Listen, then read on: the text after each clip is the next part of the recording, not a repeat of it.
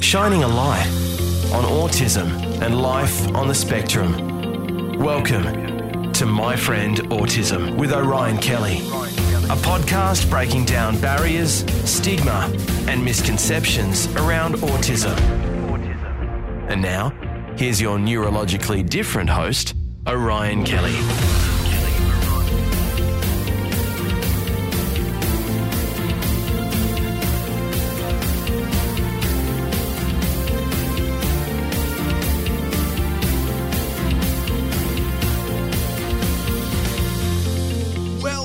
Thank you so much for listening to My Friend Autism. I'm Orion Kelly. I'm autistic, but what's critical to understand is that I'm just one person on the autism spectrum, okay? So if you've met one person on the spectrum, well, you've met one person on the spectrum. No two autistic people are the same.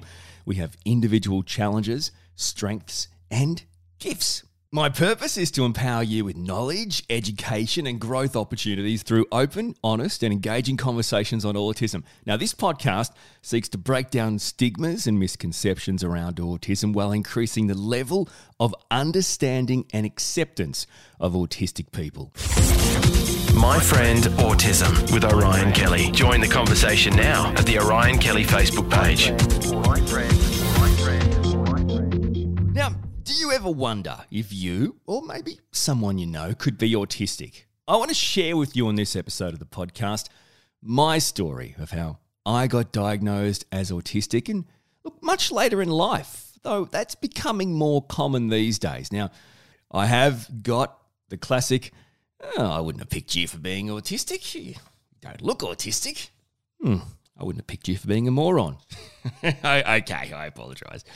I'll put my matters back in. Aside from that, the most asked question is why. I don't get it, right? Why would you decide to seek a diagnosis for autism? I mean, you're a married guy, beautiful wife, two kids, you've had a successful career in media. I mean, you've made it this far, right? You're, you're pretty much halfway to dying. What's the point? And you know what? I actually wish it was that easy. I wish I could say, you're right, you know, I've made it this far. I've got all these things. What is the point? But you know what? It actually isn't that easy. And this story, I hope, will go some way to explaining why I don't think it's that easy. Okay. So, like we said, I've achieved some things in my life. Okay. We, agree. but it doesn't mean that in achieving those things and having those things like a wife, kids, a career, it doesn't mean that my day to day life hasn't still presented significant challenges. I've loved and been good at what I do for work, which is basically this communicating, working on radio, doing podcasts, YouTube videos, in essence, media, right? To do it as a job has been amazing. And not many people always get to do what they're good at. Now, that's a whole nother tangent. If, if you are not doing what you are good at as a job, you have forgotten the point of life. Anyway, we're going to move on from there. Even though I've had the opportunity to work in jobs that are things that I love and I'm, and I'm good at, it doesn't mean that I haven't had issues in workplaces. So, struggling to fit into workplaces has been a real challenge for me. This is one of those things where I'd say, okay, you can say, hey, you've made it this far, but no, hang on. I would have made it much further. If I knew I was autistic so much earlier in life, I genuinely think my life would have been completely different. For example, you're born autistic, okay? You don't you don't get it. You don't catch it. You don't acquire it. It's not a disease. It can't be cured. You're born with autism. You are born as an autistic person and you die an autistic person. Okay. It doesn't weaken. It doesn't lessen. It doesn't wear off, right? In fact, I think as you get older, you become more autistic. You don't want to or are unable to mask as much as younger people are who just want to conform. So, really, as you get older, having a diagnosis, I think, is actually even more helpful than it would be if you did it earlier in life. You know, prior to meeting my wife, sure, I had some relationships, but they, they were failed. I mean, they didn't work. I've had friendships. And again, I don't really know many that continue to this day that have lasted. Sure, you pick new ones up along the way. And I do have a couple of, you know, great friends. But as a rule, the friendships I've made throughout my life, throughout my, I guess, personal and professional journey, I don't really, I don't really know where they've gone. I mean, I, I wouldn't even need one hand to count them on. And I don't know, that's the other thing, I don't know why. And since we've had kids, you know, I find parenting in a neurotypical sense, in other words, a non-autistic sense, it's it's a big challenge. But it wasn't just my challenges that led me to an assessment for autism. Look, there was a lot of traits involved, okay? So I think it's really important to understand, for starters, the reason why I thought I should seek an assessment is because as I grew in life and as more things came into my life, I found these challenges were becoming profound, were becoming significant. You don't work your entire life to get jobs in the career of your choice, to lose jobs for acting in a way potentially or being or just being a way potentially that isn't accepted by the neurotypical the norm, right? The the HR that assume every single person that works in a workplace is all the same. I mean, and that's not even the same for neurotypical people, but as autistic people, you know, we we are built differently in the brain. Okay, we have a different wired brain. It is impossible for us, right, to actually go into a workplace and simply adhere to all the stringent demands of how a person must act and interact. It just doesn't work like that. It weighs you down over time. When you start to lose jobs or your career becomes harder and harder to maintain because there's just no acceptance or understanding, you think, hang on, this either I'm just a really horribly bad person that no one wants and is a waste of time, or there's something about me I don't understand. And if I understand it, maybe I can turn this around. They're, they're core and profound reasons to seek an assessment later in life. And you can add to that my quirky behaviors, which are called autistic traits. We now know that. Okay. So it's not that I'm quirky, that I'm a little bit left of center. It's that I'm autistic. Also, from an early age, from like a kid, I'm absolutely that guy that people would say, oh, he's always moving. He's so nervous and fidgety. He's so restless, awkward. And what what's wrong with his, like, he's, what's wrong with him? You know, what's wrong with him? I mean, that's me, but nothing wrong with me. That's the manifestation of an autistic person. You know, I now know what I was doing in those moments where people thought, why is he moving around? Why is he fidgeting? Why is he awkward? You know, why is he so nervous? I now know that I wasn't any of those things. I was stimming. Now, stimming, it's basically short for self stimulation. Okay. It's a way of regulating ourselves or finding peace in a situation or environment that is taking away our peace. It's things we do to deal with the world we're experiencing. Does that make sense? We're basically regulating ourselves. So stimulation might sound like one-sided, but it's not. It's just a you know a diff- That's why that's why you might see autistic people with what we might call stimming toys or stimming tools or fidget toys or whatever you guys want to call them. But these things are actually designed for autistic people. They're tools, they're specific toys. You know, this is they're for a reason, right? When you're fidgeting with them, there's a reason for that. It's because an autistic child, adult, whoever, just needs it in that situation. I guess a couple of other examples of the kind of stimming that I've done most of my life is I don't realize it, but I tend to play with my hair in a way that I'm kind of pulling. So it's not a, a, a sensual, it's not a soft play. It's like a, I grab my hair and I'm kind of kind of pull it, or I don't know, manipulate it or whatever. Right? I rub my fingers. I can trace things with my eyes, my fingers, my toes, even. So if I'm like watching TV and I see words or patterns or shapes, I might start tracing them with my fingers on my hand or just my eyes in midair or my feet in midair. I know that sounds strange, but again, this is me making sense of the world. Other things I like to do, I mean, I like to break into song. I like to make songs up. I do that a lot at home, just make songs up. and I like to do funny voices. Now, again, I don't do this to irritate people or to annoy people, or this is the big thing too. You know, if I ever do funny voices or break in or different voice or make a song up out of nowhere, people automatically going to think this guy is actually insane. This guy's sick, right? There's something wrong with him. That's what people are going to think. But the fact is, I'm autistic and I'm stimming or I'm expressing being overwhelmed or, or, I'm trying to regulate myself in a situation. And this is the way that's going to make, you know, the sound of a different voice or the singing, the rhythm of singing, that can be used in a way that helps me in a way you, you might not understand. Bottom line is, all the things I've just talked about are ways that I basically make sense of a world around me that wasn't built for me. I mean, I'm an alien. on a neurotypical world. So I use them to bring myself back to some sort of comfortable place. Now, as I discuss these traits, you may listen and be able to relate, strongly relate. Wow, are you serious? This is just like me. Or this is just like our child, or this is just like our friend, or, or this is just like my partner, or not at all. You might just find this interesting to listen to. But either way, this is why I think it's really important to share my story because it actually helps people not only understand the purpose of getting a diagnosis when you're an adult as opposed to a child, and, and the, uh, the argument, well, why bother? You've made it this far, and me kind of debunking that argument.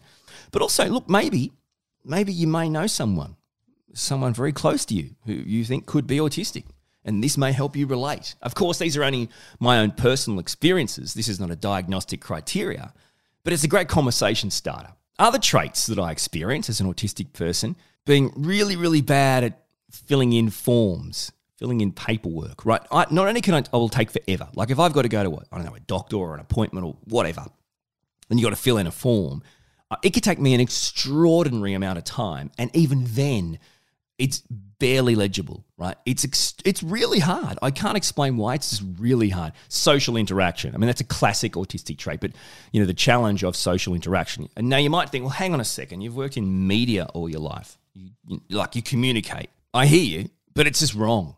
Okay, if you talk to anyone who's ever worked with me, you'd know that it's just wrong. So you know, my issues in social interaction, in understanding verbal, non-verbal cues, conventions, understanding people's intentions, my inability to not be brutally honest all the time.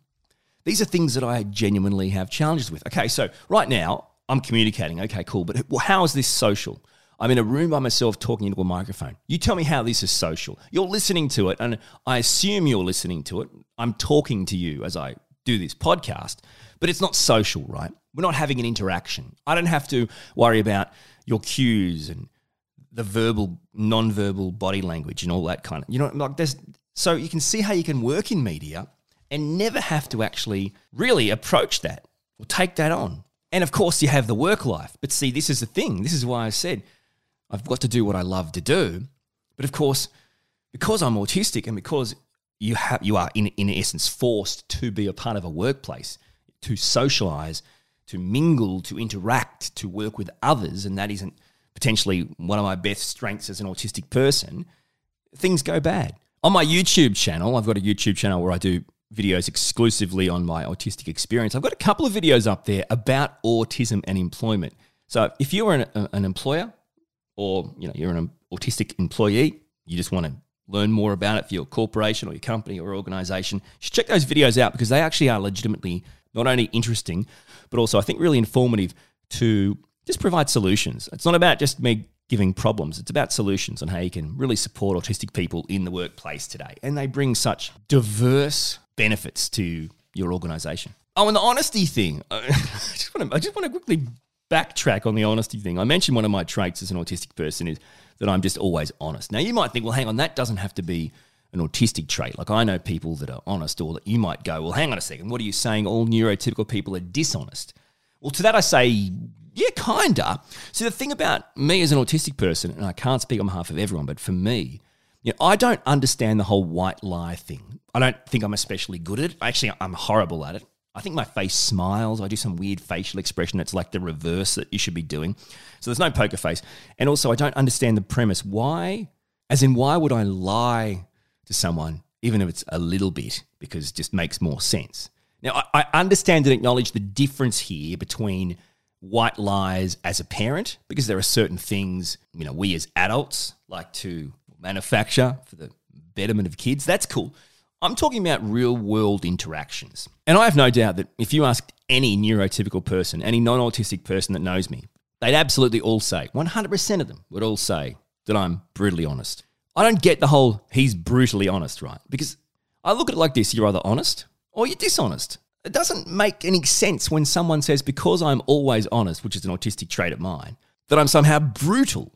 It's only brutal because it's true, right? If I was honest with you and you in no way felt it to be a brutal truth, that either means that you know it's true and you've accepted it, or you know it's true and you don't really care if anyone points it out, right? But if I point something out that, that's true and you have not accepted it, you will not come to grips with it, you will not acknowledge it, then you're going to think it's brutal. So it's actually about how you're receiving it. It's got nothing to do with me being an honest person, but that's a trait of mine. It's a big one. Okay, I'm sorry, but this is a big one of mine. People are like, no, you're so, you're so brutal. You're so. No, I'm not. I'm honest. Another autistic trait of mine is hypersensitivity. I have a hypersensitivity to sounds, smells, light, criticism, which kind of came out of nowhere. It's an interesting one. There's something about, I don't know about autistic people generally, but certainly me, where for some reason, I get very defensive and very argumentative with criticism. My brain doesn't register it as constructive, it registers as an attack. And therefore, if I'm attacked, I have to attack back to defend myself. And therefore, the only way to win that is to defend myself, but also to make sure that I get you to agree that I'm right and you're wrong. so it go, goes well. And probably the only other real hypersensitivity is to, I don't know, this is strange given the industry I'm in, but to people that are really in your face. You know what I mean? Like they're just all over you from the get go. Really upfront, really like, whoa, really loud, out. It's strange, outgoing, extroverted people. For some reason, it's not that I don't like them, but the experience of this extroverted, in your face, outgoing kind of person from the get go, before I have a chance to develop any kind of connection with them, it just, it actually overwhelms me. It's just too much. And as a rule, I shut down shutdown and meltdown, uh, I'm not talking about things you might use colloquially in the neurotypical world. I'm saying actual things that autistic people go through. So a shutdown, I mean, it's an uncontrolled action like a meltdown. You're not controlling it. A tantrum is controlled. A meltdown is not controlled. A shutdown is not controlled. It's where basically it, it's like a reboot. My computer turns off and reboots. I'm done. I just I back away from that horrible in your face situation. I shut down. And this is such an easy fix. Like for those that are listening that know autistic people, Give autistic people time to warm up. For goodness sake. I'm not saying play a different character. I'm just saying, hey, if you're an extroverted, outgoing person, would it kill you to allow the autistic person a few minutes to warm up to you before you start jumping in their face, right? And just peppering them. I mean, it's it might seem odd or weird, but it's actually you helping someone who's different. And the upside of doing that, the upside of allowing an autistic person to warm up to you, because when you develop that connection, that bond, honestly, you become a safe person and you can get away with anything. I mean, anything, any personality. They're, they're up for it because they, they feel connected to you. They trust you. You're safe, right? The people who do not give me that time, well, look, to be honest they rarely get a second chance. And as an autistic person, in my experience, anything that gets me going the wrong way, that rubs me the wrong way, that does wrong by me, rarely gets a second chance. I know that sounds ridiculous. But it's just a, it's a fact. You know, you go to a shop, you go to a cafe, you go somewhere, a restaurant. They do something wrong, they get something wrong. It's blatant and it's stupid. You, I will never go back there. Th- that's it. Strike out. I guess that's a trait too, huh? Also, I'm a bit of a stickler. No, I'm not, hang on, let me rephrase that. I'm a real stickler. I mean, I drive people crazy. I'm given this innate ability as an autistic person to be able to pick up, identify errors of any kind. I can find things on my little sensor, things that aren't fair, things that aren't right. Honestly, in, in anything, in anything. So we can have a conversation. It might be extraordinarily in depth. It might be a great conversation, but I'll still be unable to stop myself from picking out words you might have said wrong or things you might have done wrong or whatever, or reading through something. Yeah, that's not a bad document, but hang on, what about these and these? You know, little things that bother me. This is one example that I just can't get my head around. Okay, now I did uni as a mature age student, so not straight out of high school, but as an adult, and I studied law at a, at a uni in Melbourne. I mean, I enjoyed the experience because it's it's a, it's a privilege. But in saying that, I dropped out. I, I, couldn't do it. So clearly, it wasn't a great experience. And it wasn't because I was lazy. It was because I'm autistic and that they just don't understand supports. The, the education world look at it in this really strange way, which is all we need to give autistic people is more time, more time for assignments, more time for exams. Well, you know, my core point to that is if you give me two weeks extra for an essay, right, and at day one when it's released, here's the essay. If I don't understand it, and professors or tutors or whatever aren't prepared to talk me through it because that's not uni, but you give me two extra weeks, that just gives me two extra weeks to not understand it. I still won't be able to hand in something that will potentially pass, right? The extra time doesn't allow me to understand something I can't understand without someone teaching it to me in a different way. Same with exams. You extend an exam, all you're doing is extending my ability to melt down or to shut down, which is what's only ever happened in exams because of the environment and the situation and the stress. So it's just, I don't know. I hope it gets fixed. I really do. It's horrible. But, you know, this is the thing, right? Okay, so Mr. Mr. Stickler at the uni, right? The yeah, professors and tutors, oh, I can't help you. It's up to you to help yourself. And then they, they say, oh, we'll take, we'll take marks off for grammar and stuff. Okay, cool. No worries. But then they put their slides up, right? You know, their slides for their lecture. And what's in the bottom corner there? Oh, I see. That says English in brackets American. So hang on, if I spell a word in American English, well, you'll tell me it's, and I'll lose points but you can teach us the material we're supposed to spew back out to you in an essay in American English. Like, seriously, I know I'm being a stickler, but get your stuff together, champs. Now, one thing you might notice about me, about autistic people potentially, is this kind of laser focused passion. Whenever, it doesn't really matter what I'm talking about. If I get going, if I start talking about something and I mean, I'm passionate about it. From my point of view, I look at it like this. I don't, I probably talk more in podcasts than in my real life, but if I talk, it's probably because I'm passionate about what I'm about to say. I don't talk for the sake of talking. Well, you know how some people just they make chit chat. See, I can't do small talk. I don't get it. I don't understand it. You know, people that just talk for no reason about traffic and weather and the day and I don't know, whatever. Like I don't know what they sports, I guess. Yeah. I can't do that. So this kind of laser focused passion, look, it can come across like an obsession. And this flows through to our special interests. Autistic people, as a rule, I mean, everyone has a hobby, right? Everyone has things they like to do. There's a difference, though.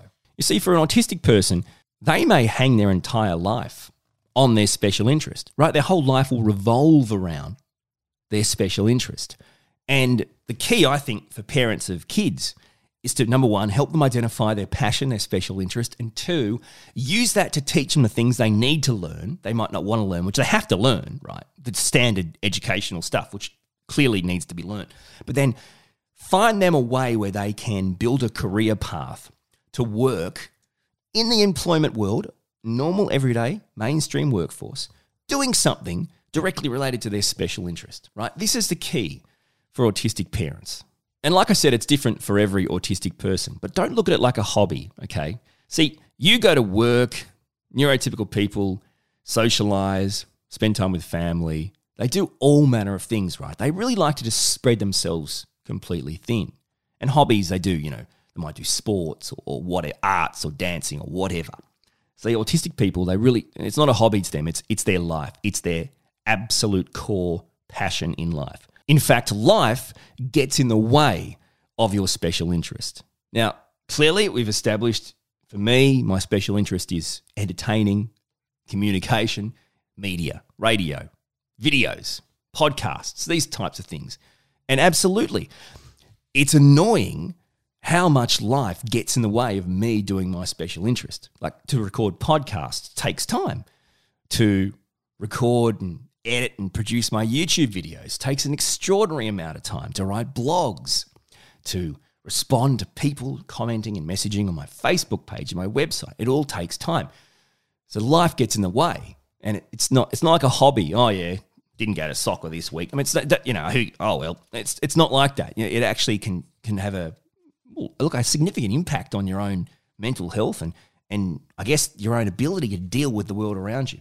I guess the only other point I'd make is to make this really kind of clear. For neurotypical people, you know, a hobby, it's generally something you would do when you have the time to relax, right? For relaxation and recreation, right? Which, by the way, if you have a town and it has like a rec reserve, you know, just going back into history here, just a small, quick history lesson, you know, the rec reserve. What's the rec reserve mean? Well, it means a portion of land is hereby declared reserved to be kept for recreation. Put it together, you've got your local town's recreation reserve, which you just call a rec reserve.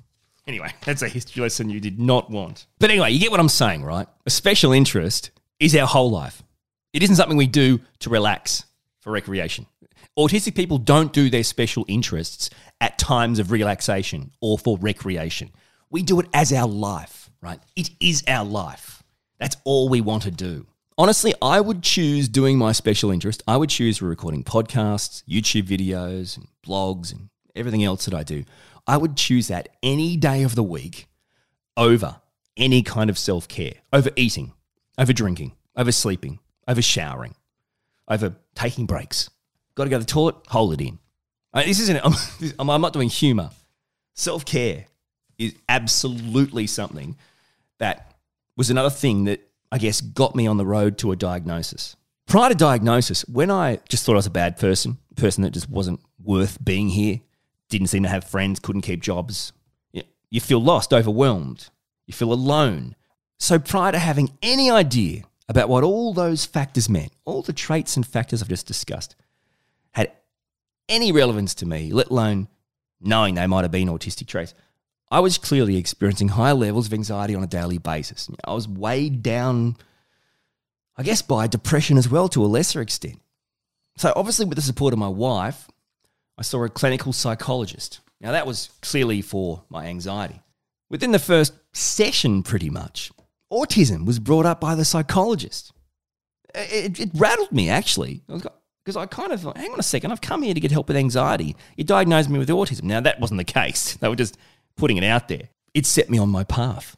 And after I went through that experience in hindsight, you know, with my wife the, the night after or whenever, you have an aha moment. And that's what happened for me. And then clearly, with the incredible support and encouragement of my wife, who got me into a psychologist for my anxiety, she continued to encourage me. And obviously, with the suggestion of the psychologist, you know, I sought an assessment for autism. Now, I have got a YouTube video on this entire process, including an experience that was really bad for me that, well, I think ended up making me far more depressed than I ever was. I think my honestly, my wife might have feared for my life. So you could check out that video on my YouTube channel. But let's just bypass the bad stuff because that did happen. And I had an initial bad experience with a psychiatrist, but I was finally put in touch with a psychiatrist specializing in autism. I tell you, it was a giant relief.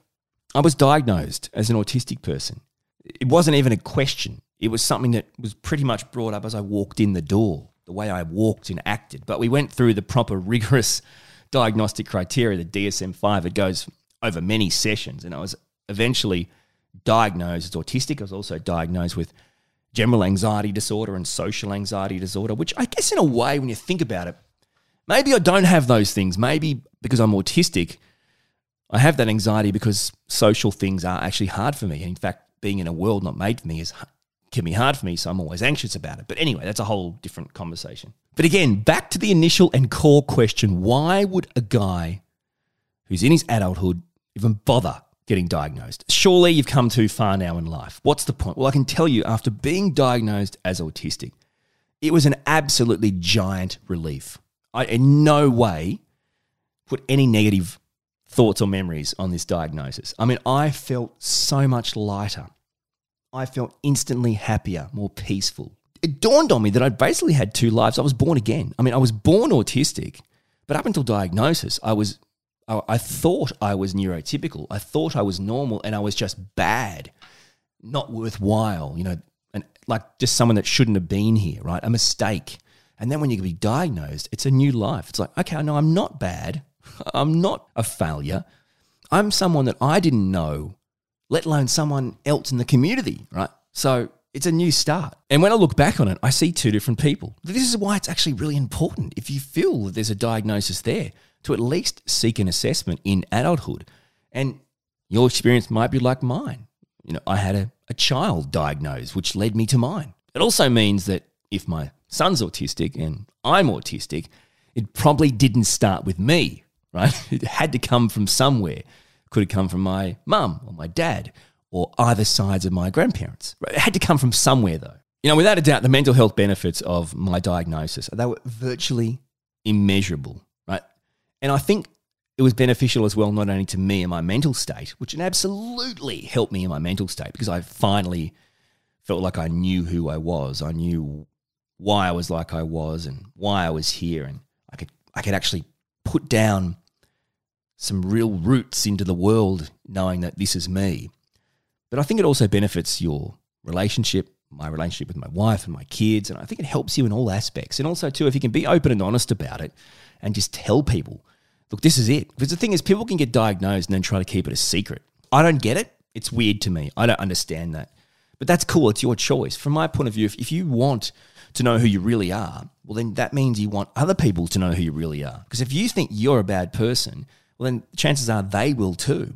But if they know that it's not that you're a bad person, it's that you're a bad neurotypical person, as in, I've tried to play the role, but I'm just bad at it because I'm not, then, and then they know that, that can only help you in a positive way. Another big benefit for me personally on getting a diagnosis was, I mean, not only did it encourage me to learn more about the real autistic me, but also it provided me the opportunity to, I guess, educate and advocate for autistic people. You know, so try to educate and inform the broader community about autism using my own core strengths, my own special interest, and also to advocate for autistic people, not because they can't do it for themselves, but because there are many advocates out there, but not all of them are autistic. So I think the more autistic advocates we can get going, the less relevant advocates who aren't autistic will be. Now, I'm not saying that if you advocate for autistic people and you're not autistic, that you're not relevant. We appreciate it. What, what I'm saying is, we can't be shooting down autistic people because there's already advocates or, hey, you don't talk for me. Well, hang on, I'm not trying to talk for you. I'm actually just trying to get the broader community to understand and accept you, us, the community. And that's a good thing. To finish up, I, I think it's important to be honest, because that's what I am.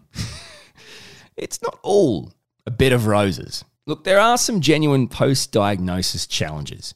I think at the moment, as in where we currently are in the world, being diagnosed as an autistic adult kind of is basically like just getting a piece of paper and then a pat on the back. I mean, you aren't really referred to any real support, any real services that will improve your life. Not that there are a lot of services currently available for autistic people that actually improve their life. And I've got a video on my YouTube channel about intervention therapies, you know, like early interventional therapies for autistic kids. And basically, the video talks about why I, I don't think they work or they're even relevant. They're, in effect, acting classes teaching autistic kids how to act neurotypical slash normal. You basically walk away with a diagnosis which has all manner of positive impacts, but it also can just feel like a piece of paper. And then, all right, catch you later. You're back out in the world by yourself. Living in the outside world as an autistic person, nothing really changed from pre diagnosis to post diagnosis, if that makes sense. You don't get a fresh start, you don't get a second chance, even though you now know you were living your entire life prior to the diagnosis with an undiagnosed disability. Do you see what I'm saying? So, you know, friendships, relationships, jobs, things that may have soured or broken down, gone wrong because of the way you might have acted or behaved. Right? It's not like people go, "Oh, I'm, look, I'm I'm so happy to hear you've got a diagnosis. That explains a lot now. That makes sense to me now. I get that now." That doesn't happen. People still write you off. Like, no, no, no, you're just not nice or you're just not right fit or, or whatever. And that's actually not fair now. And you, you know it isn't. But I think the worst part is when, you know, some of your friends and your family, they don't actually accept or support the diagnosis. Now, I know this is common. I get emails from parents all the time saying that the grandparents of their newly diagnosed autistic child just don't accept it or won't accept it or refuse to try to learn more about it and don't understand it. And you know, one of the first things I always say is you just got to look at it from their point of view. For starters, it's really hard to understand things that are new or you weren't ever told when you were growing up. And a lot of times I just point them to my videos, podcasts, other resources. Just look, get them to watch a few of these and it might help them. And often it does. But it's just common for people to even reach out to me and say, I just don't know what to do here. You know, my own family doesn't really respect or support this diagnosis. And the bottom line is here, regardless of what drives that stance by that family member or that friend, whether it's guilt or disbelief. I'm like, you know, when I say guilt, I mean like the parents might not want to accept it or the grandparents might not want to accept it because then they feel like, well, they are too, or they caused it. And that makes them guilty, right? Or it might make them angry because now that might mean they might be that and they're scared of being that. It's you know what I mean? It's just this vicious cycle. The bottom line is the simple act of acceptance and support that can actually be the biggest benefit of receiving an autism diagnosis. So that's my story for the most part. I mean, we'd be here all day. I hope it's helped. And just a quick reminder that when I've talked about my own story, that's exactly what I've done.